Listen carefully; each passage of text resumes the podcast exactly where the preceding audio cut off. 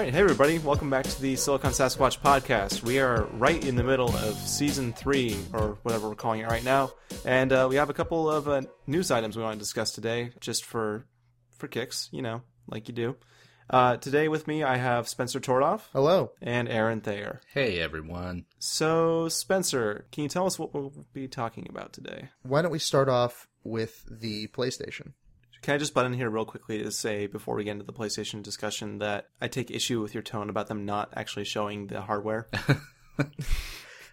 Hater. My entire stance on it is that they probably don't have it in a nice looking enough case yet because they're just building it out of stock hardware right now. They haven't added enough blue lights and touchpads to it. There you go. There you go. And there's no little twisty PlayStation logo on there just yet.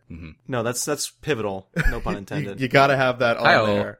Hey. They're they're actually just waiting to try and see if they can sneak a cell, cell processor back on and say, just kidding, guys. We're actually going with this. it's it's fine. We're not actually doing this this streaming thing. That's ridiculous. Now we're doing the 29 processors. good luck. Good luck programming for a prime number. Um, I don't know how programming works, but yeah, let's talk about the PS4. So they uh, they came out on the twentieth and pretty much said, "Hey, here's the PS4. Here's what's in it. Here's what the controller looks like. Here's a few launch titles for it."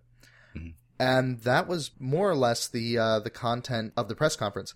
There were a couple things that we uh, actually anticipated here uh, in a previous podcast, which was the trend towards streaming your content to other devices because they directly talked about that. They talked about streaming stuff to your uh, to your Vita and just have a, having your PS4 to be the kind of central media platform in the house, which came as no surprise to us here, I would say. However, they also talked about streaming in a lot of different ways. Um, Sony purchased the cloud service Gaikai and is apparently going to be using that to do game demos and certain releases, is the impression I got from that. Additionally, they've embraced uh, streaming your games out to other people, which personally is, uh, I think that's probably the most compelling feature that I've heard so far. I would agree with that actually. hmm Yeah, where they're talking about, hey, you can you can spectate uh, remotely and you can pass the controller to your friends remotely, and that's that's pretty interesting. I think that that there's a lot of potential there. Um, people think that streaming games, you know, hey, watch me play this, is kind of fringe and kind of PC, but I don't really think that's true. It's something that's kind of been gaining a lot of momentum. hmm So I, I think there's really something there, and that Sony's kind of first on the scene to actually acknowledge it. Yeah, there are many people who watch uh, day one releases on uh, different internet sites of people playing games and just going, "Oh, hey, so this is the new game out. I'm going to be playing it for a few hours. Just watch." So you're right; it's not so fringe as maybe people think, but it's definitely not a console type of activity yet. Yeah, I, I think it's um it's one of those things that has garnered a lot of appeal. I think uh, with more people than you may have expected. I mean, if you search YouTube for Call of Duty ridiculous grenade kills, you'll see videos with like tens of millions of views. I think it, it, it's a shared experience where people, a lot of people are playing games, and it's been very historically difficult to try and share those experiences with the broader public. You need a good computer with powerful software or specialized hardware for a console to capture it. So mm-hmm. I think it's really smart. I wrote a piece, I, I actually dug it up a while back when, right before the PS4 announcement, about what I thought the next consoles needed to have, and like not to sound really smart because I wasn't, it was just really obvious making things more social and focus on sharing, I thought made a lot of sense for what what was missing from this current generation that would make a lot of sense for the future. So I, I would ask then, uh, being the negative person I am about social things, um, yeah. why do you think it's important to have that social integration going forward? Because to me and my habits, it seems just kind of a, a waste of. I, I don't see myself using it, but why is it important to have it in the next generation? Sure. I'll I'll give, give a quick answer and then see what Spencer thinks. But I I think in one word, it's stickiness. It's getting people to keep coming back to the console, to keep trying to engage with other people. Um, if your friends are playing something, you're probably gonna want to play stuff too. Like that's why I favor my Xbox over my PS3 for most games, is because I have more friends on Xbox. That's true. I would totally back up Nick on this one. Uh, stickiness is really, really big, especially when we're so oversaturated with with titles. Yeah. Uh, you want to get people coming back to it, and there's a, a few varied approaches for that. A yearly release is one of them. Uh, there's the Valve approach of continually releasing new content and letting the community generate content. But streaming is a really good way to do that because people have a fondness for a title. They'll want to see other people playing, other strategies if it's competitive. That's that's a really good way to keep people interested. The other thing I was going to note is that gaming for me, and I know that there was a vocal group on Twitter that was more or less saying, "Oh, what's with all this social bullshit? Uh, if I wanted to be social, I wouldn't play video games." Damn right. uh, oh, Aaron, you're just killing me here. Uh, gaming for me is an inherently social activity. Yes. There are a number of games that I will play solo, but that's mostly because I can't convince my friends to play them. And the ones that you do play solo, that your friends also play, you you go and talk about them afterward, right? Right. Exactly, exactly. Yeah. And I mean the the games that I play solo are far more frequently dropped in favor of things that I play with a group. Like uh, currently, I really like Hawken. I'm enjoying Hawken. Hawken is on total hiatus to play Battlefield, which I mean I like.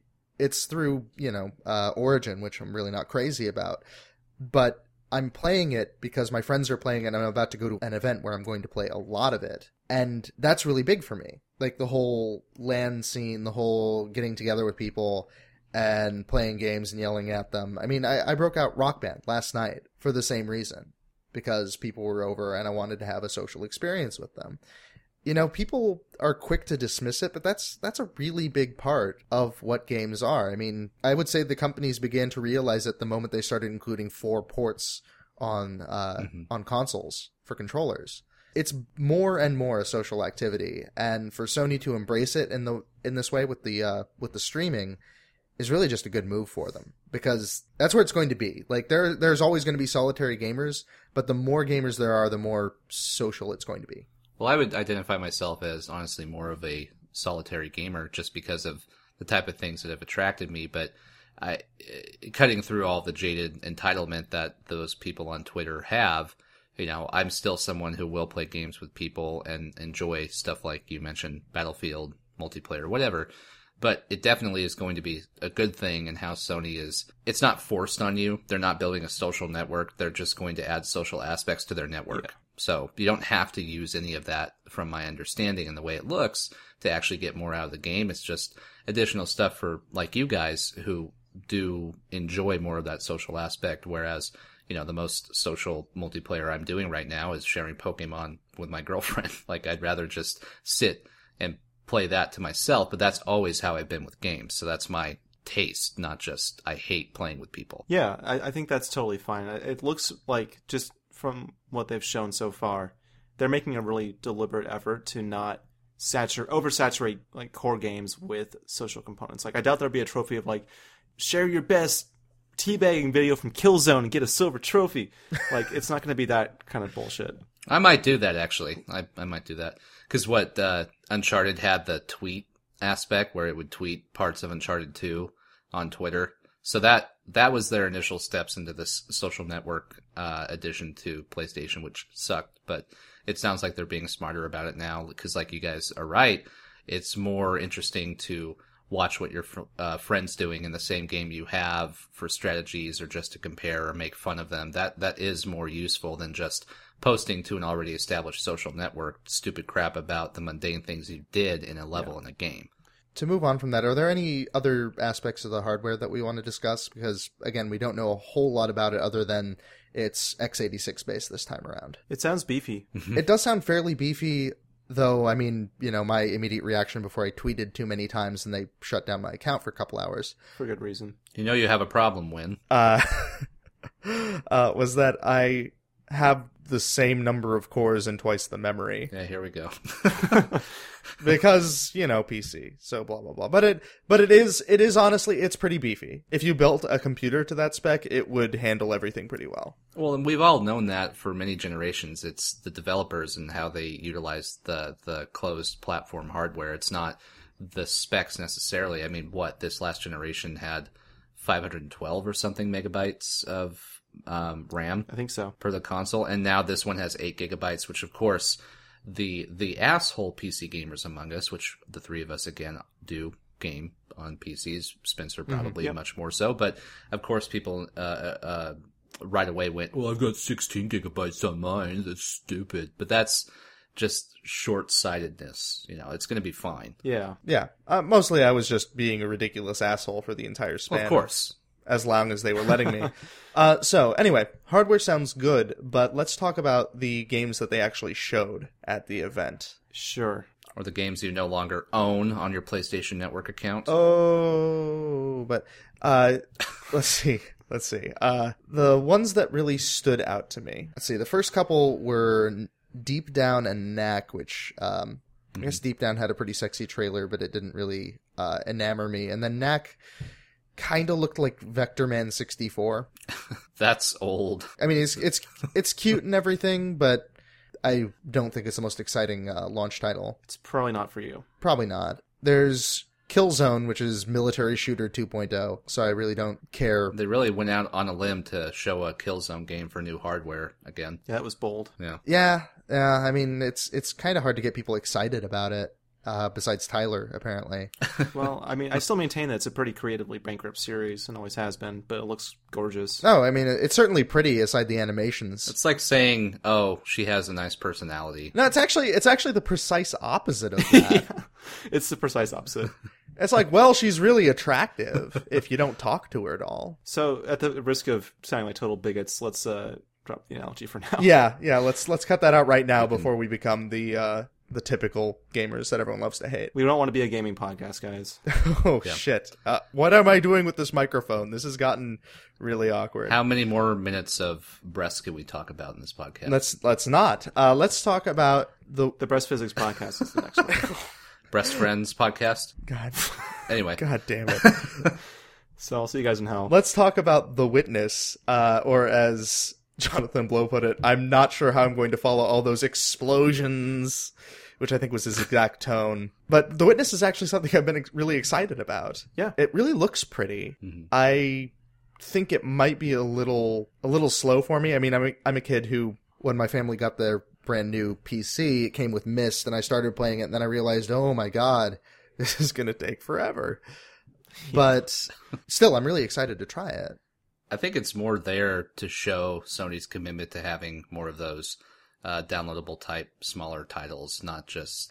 I mean, I, I don't know. I'm being unfair because it was a short video, but it doesn't scream anything like next gen, which doesn't have to. It's just them going, "Hey, so the guy who made Braid, you know, he's going to make a game here too, and it'll probably be pretty good. So don't expect just huge shooters." So, I, I agree with that, but um, with a caveat, which is that I don't think it's going to be downloadable. Oh, really? Really? Well, he said it's a 25 hour 25 hour puzzle game. Uh, Braid was billed at I think four to 5 Um, cost fifteen bucks at launch. I bet this is going to be a full retail with you know digital download too. But I think this is a much bigger game in scope, and that's great. That's great that it's going to PS4. That's great that it's leading for consoles on PS4. It sounds like it's still launching simultaneously or ahead of that on PC, which is how God intended. But I, I think it's I think they brought him out and showed that trailer, debuted that trailer actually at that event, more because they've lost that game company as an. Did they lose that game company? Did they go independent? After they finish their last game journey on the contract, they I believe are independent and can do whatever they want. Yeah. Okay. So there was no Last Guardian and there was no uh, Jenova Chen game. So I think this was kind of Sony saying we need to make sure we don't. Because imagine if there had been nothing like The Witness at this event. Right. That's a good point. That would actually be a really bad tone looking at all of the other things that were announced. Yeah. Here's our creative indie person, enjoy the game sort of thing, which is fine. It, it was a good get. Jonathan Blow is a pretty great designer. I'm a little surprised they actually got him to show up at the event. I mean, he he didn't look tranquilized or anything, so I guess he came of his own accord. yeah. Yeah. So I, I mean, I'm excited to see what it looks like on that hardware. Um, Definitely. I think the biggest statement they were trying to make with games shown was Destiny, though. I would say so. I mean, I'm going down the list here. Okay. Infamous, yeah, okay. I mean, it's it's all right. I'll check it out. I like to. Yeah, I didn't. I tried. Yeah. Drive Club. It's like, hey, look, social features, and also Gran Turismo fans pay attention. I have to get in my Here we go. traditional dig at Diablo 3 because cool, great guys, cool. It's not for you. Metzen was there. That, I mean, that's just so huge. Diablo 3 on PC wasn't for me. Nope. What is this for? This is for people who want to have friends over and play like Gauntlet or Castle Crashers. Well, we have Gauntlet and Castle Crashers to that. I can see, sure, okay, Diablo 3 as Gauntlet. I can kind of see that, but it's just an underwhelming release. We knew it was in the pipes. Yeah, I mean, I was I was hoping it was Warcraft Adventures, Lord of the Clans. Oh my god, for real. Look at those orc physics. Just so beautiful. Orc physics. Back of the box features. Have some respect for that game that never came out, just like StarCraft. Hey, was. I had the issue of PC Gamer that was the exclusive about it. I was excited too, but you know that horse has been beaten. Blizzard will just can things if they if they don't think they're good enough. And yet they're doing Diablo 3 on console, so Well, that was the the conspiracy theory. If people saw that, uh, oh yeah, well, surprise, it's on consoles. That was the whole reason Diablo three sucked when it came out. That people being paranoid saying that. I don't think that's the case, but they definitely, you know, seem to want to make Diablo 3 fit on a console, and I guess it's pretty cool that PlayStation has it because Diablo 1 on PlayStation, the original PlayStation, was terrible. yeah. Oh, that was just such a bad game. Yeah. so this is their their chance to do it right, I guess. Okay. Well, I, I hope they do well with it. I'm just not excited. Unless I could download it with my Blizzard account to a PS4. Like that would be really cool, but I doubt they're going to do that. Yeah. Watch Dogs is very pretty. I, I don't know that I have much more to say about that other than it's probably going to be a day one buy for me. So we talked a little bit about Watch Dogs on the Assassin's Creed podcast, which is either going up before or after this. If you travel through time, it may be in sequence. I'm not sure, but Aaron and I, I think, both kind of see that as a, a promising kind of extension of the Assassin's Creed uh, design philosophy, and uh, I'm I'm personally really excited to see what they do with it. I'm really curious. I, I knew it was taking place in Chicago, the game, but I think they need to tone down the windiness a little bit. Everything was blowing in that trailer. Yeah, yeah. Well, they wanted to show off the cloth physics. That was a that was a big gap for them. Look what we can do with this guy's long coat is what they were trying to tell us. It's a pretty sweet coat. It does look like a great game, and it probably will be great no matter what console you play it on, since I believe it's coming to all of them. Yeah. Uh, I'm really just hoping it it comes with a good amount of character creation uh, options or customization options, just because I kind of want to be a guy in a long coat with a fedora, just fiddling with his phone all the time. Uh, for some reason, I think that'd be hilarious. Isn't that what everybody at PAX is doing? Exactly, exactly. I would be the generic nerd off the cuff right there. And then okay, apparently I would also carry a gun, so I guess I'm a Republican nerd. Yeah, you're that Um, that guy who thought it was a good idea to buy a trench coat. Yeah, yeah, he thought that was that was just awesome. He's gonna look so cool in that, and the fedora is just cla- There's no way, there's no way, podcast listeners, to ruin the fedora. Don Draper looks great in a fedora, so I can too. Yeah, yeah. So let's talk about the important thing. Guys, you are not Jon Hamm. Don't No. don't. I don't, don't do I do not even pretend to think I'm John. I'm more like Jake the dog. Okay, like as- in terms of You're just Ham John. Yeah, I'm ham. That's Just- that's all I am. All right. Uh, so let's because we're all already kind of on the same page on Watch Dogs. Uh, Destiny. They showed a little bit more Destiny, and I don't know what we're supposed to be feeling about it at this point. Yeah, exactly. I felt like I'm supposed to be flipping out, but I just I don't I don't care. That was uh, even the trailer they showed before the announcement uh, at the PlayStation conference. I just it looks like a Bungie game that's sci-fi. It looks too much like Halo for me to be really impressed, surprised right now. So I agree with that, and that to me, I mean, I have my own like little superstitions about AAA games going like just crashing and burning very very quickly, very very soon because I'm a paranoid person. But mm-hmm. this is the big thing. This is probably supposed to be, from Activision's point of view, the biggest new franchise of the decade. This is Bungie finally divorcing itself from Microsoft and pushing out this crazy, huge, ambitious new thing. Think about the name. It's fucking Destiny. Yeah. And it's a space sci-fi shooter. And you know, we've played a lot of first-person shooters and they kind of have come and gone over the years. You know, they were big when Doom came out, kind of waffled for a bit. Quake resurged heavily, then UT and Quake 3, and then Call of Duty 4 really. Well, no, I mean, don't discount Halo. I would say. I mean, Halo was a pretty big force. Yeah, that's true. Halo. Halo was a big thing. I will say though, I mean, you know, it's, it's a space-based uh, first-person shooter, which is the exact same thing Bungie has done since it was bought by Microsoft. Right. Yeah. You know, it's not Oni 2, it's not Myth 4. well, thank God. It's oh, man, Oni wasn't that bad. It was anyway, pretty bad. It was pretty bad. God. Myth was good. it's not Pimps at Sea. yeah, that's true. It's like Bungie gets free of Microsoft and they're like, what do we really want to do? And then they play Borderlands for a little while. Oh, can we do another shooter, please? Hey, uh, we, we did used to do like Call of Duty. Let's do this one. So, is it disappointing then overall that this press conference just kind of did the same thing all console press conferences have done? That they showed us nothing really new new as far as the games go. That's I think that's why I'm so just feeling mediocre about the whole thing. Not that the console will be bad, but just what they showed was stuff like Destiny that everyone was expecting. It was not anything surprising to me. There was that for me, and then there was also the fact that they uh, were very vague about the console itself. You know, we don't know what it looks like. We don't know what it costs. Um, we don't know if they're going to try and subsidize the hardware steeply because, I mean, granted, I, I think they learned from E3. What was it, 2005, with the whole 599 US dollars thing that got them in so much trouble on the internet. There was a great animated gif of that, by the way, of Solid Snake with a gun in his mouth and a flashing red five ninety nine ninety nine. My favorite one was a YTMND that had Superman scream from the Superman 2 movie and then go backwards around the world to reverse the price. It was that was great.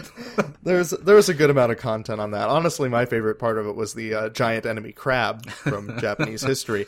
But I, I I know that they were trying to avoid that, but they just kind of set everyone up to go, uh, what's the price? And then they just didn't say it. Yeah. And like, I would not be so shocked if this ran five hundred dollars. And I think that's probably a reasonable price given the hardware that they're cramming in there. But at least be upfront about it. As long as you're not hitting the six hundred dollar mark, I think you're going to be okay. Here's my question, and this is kind of like my perspective. I think it's okay to be disappointed as a consumer. They didn't show the hardware, they didn't name a price, they didn't name a date. Mm-hmm. But Microsoft hasn't said anything yet. Not even a little. So does Sony really want to shoehorn itself into saying we are launching this holiday nebulously, but at this price point or in this even in this range? That just gives Microsoft ammunition. It's a good point. So I think from a publicity standpoint, it would have been kind of damaging for them to just come out and say, "Here's what it looks like." I mean, the hardware is probably the least sketchy thing to show, but like the pricing and the date are so critical to that thing's success because there's so much money going into it that like I think they can wait till E E3. And you know, they already went back on their diversion statement of, "Oh, we're going to wait to show anything until Microsoft makes the first move," which I'm sure everybody knew that was not true, but they've shown a lot like you're saying compared to whatever Xbox is going to do. Which is still, as mentioned, completely under wraps. We don't actually know anything about the Xbox yet. No, that's a that's a fair point. Um, just out of curiosity, what's the Wii U retailing for? 350 for the deluxe And 299. Yeah. Okay, Yeah. I was gonna say the good one, the one that doesn't suck. Yeah, the one that you should buy. The favorite son. Yeah. Okay, so it's three fifty. That's kind of hard to beat. Like it's no two fifty, Yeah. but it's still a good price point for something if you're trying to get people uh, to jump on board. And the fact that games like, say, Watch Dogs, it's coming to the Wii U also. I mean, yeah, we're we're not going to have the same graphics because that's going to be a lot of.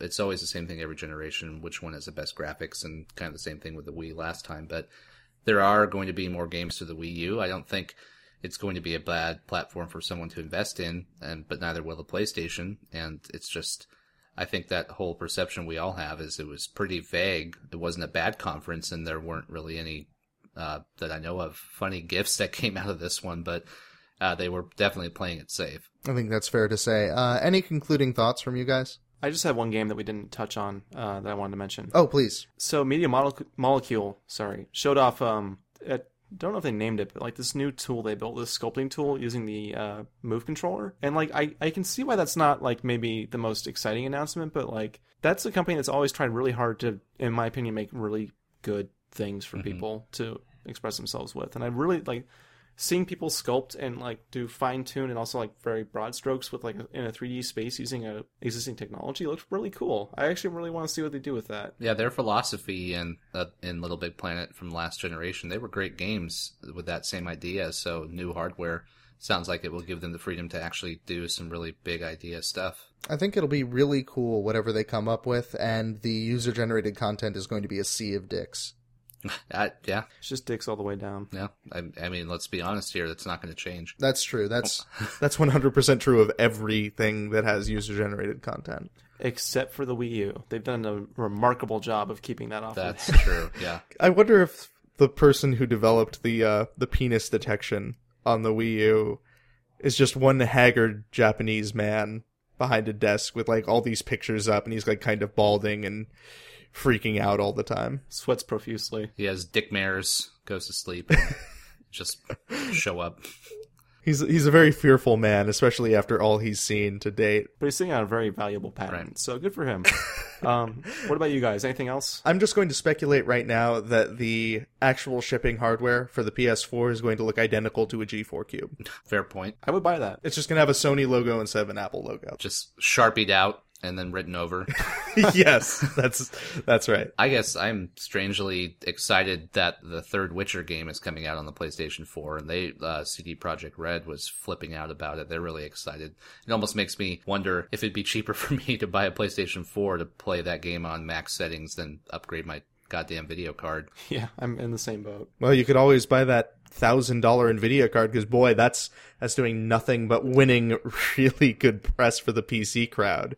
Thanks Nvidia for that shit. I can't fault them for wanting to just go, for lack of a better term, balls out. But at the same time, yeah, the way that they championed that the same week as the PlayStation 4, it just, it's almost going back in time to this whole console versus PC argument where PC gaming has come a long way. You can pretty much play almost all of the games that you want to on consoles on PC now, and it's more flexible. And it's, if you can do both, then you're lucky, like we are. We can, um, enjoy both aspects, but now with the next generation, I think it's going to have another turn of, well, why do I want to just spend all this money on a goddamn computer when I could just buy a PlayStation 4 when there's a thousand dollar graphics card out there to the layman? So,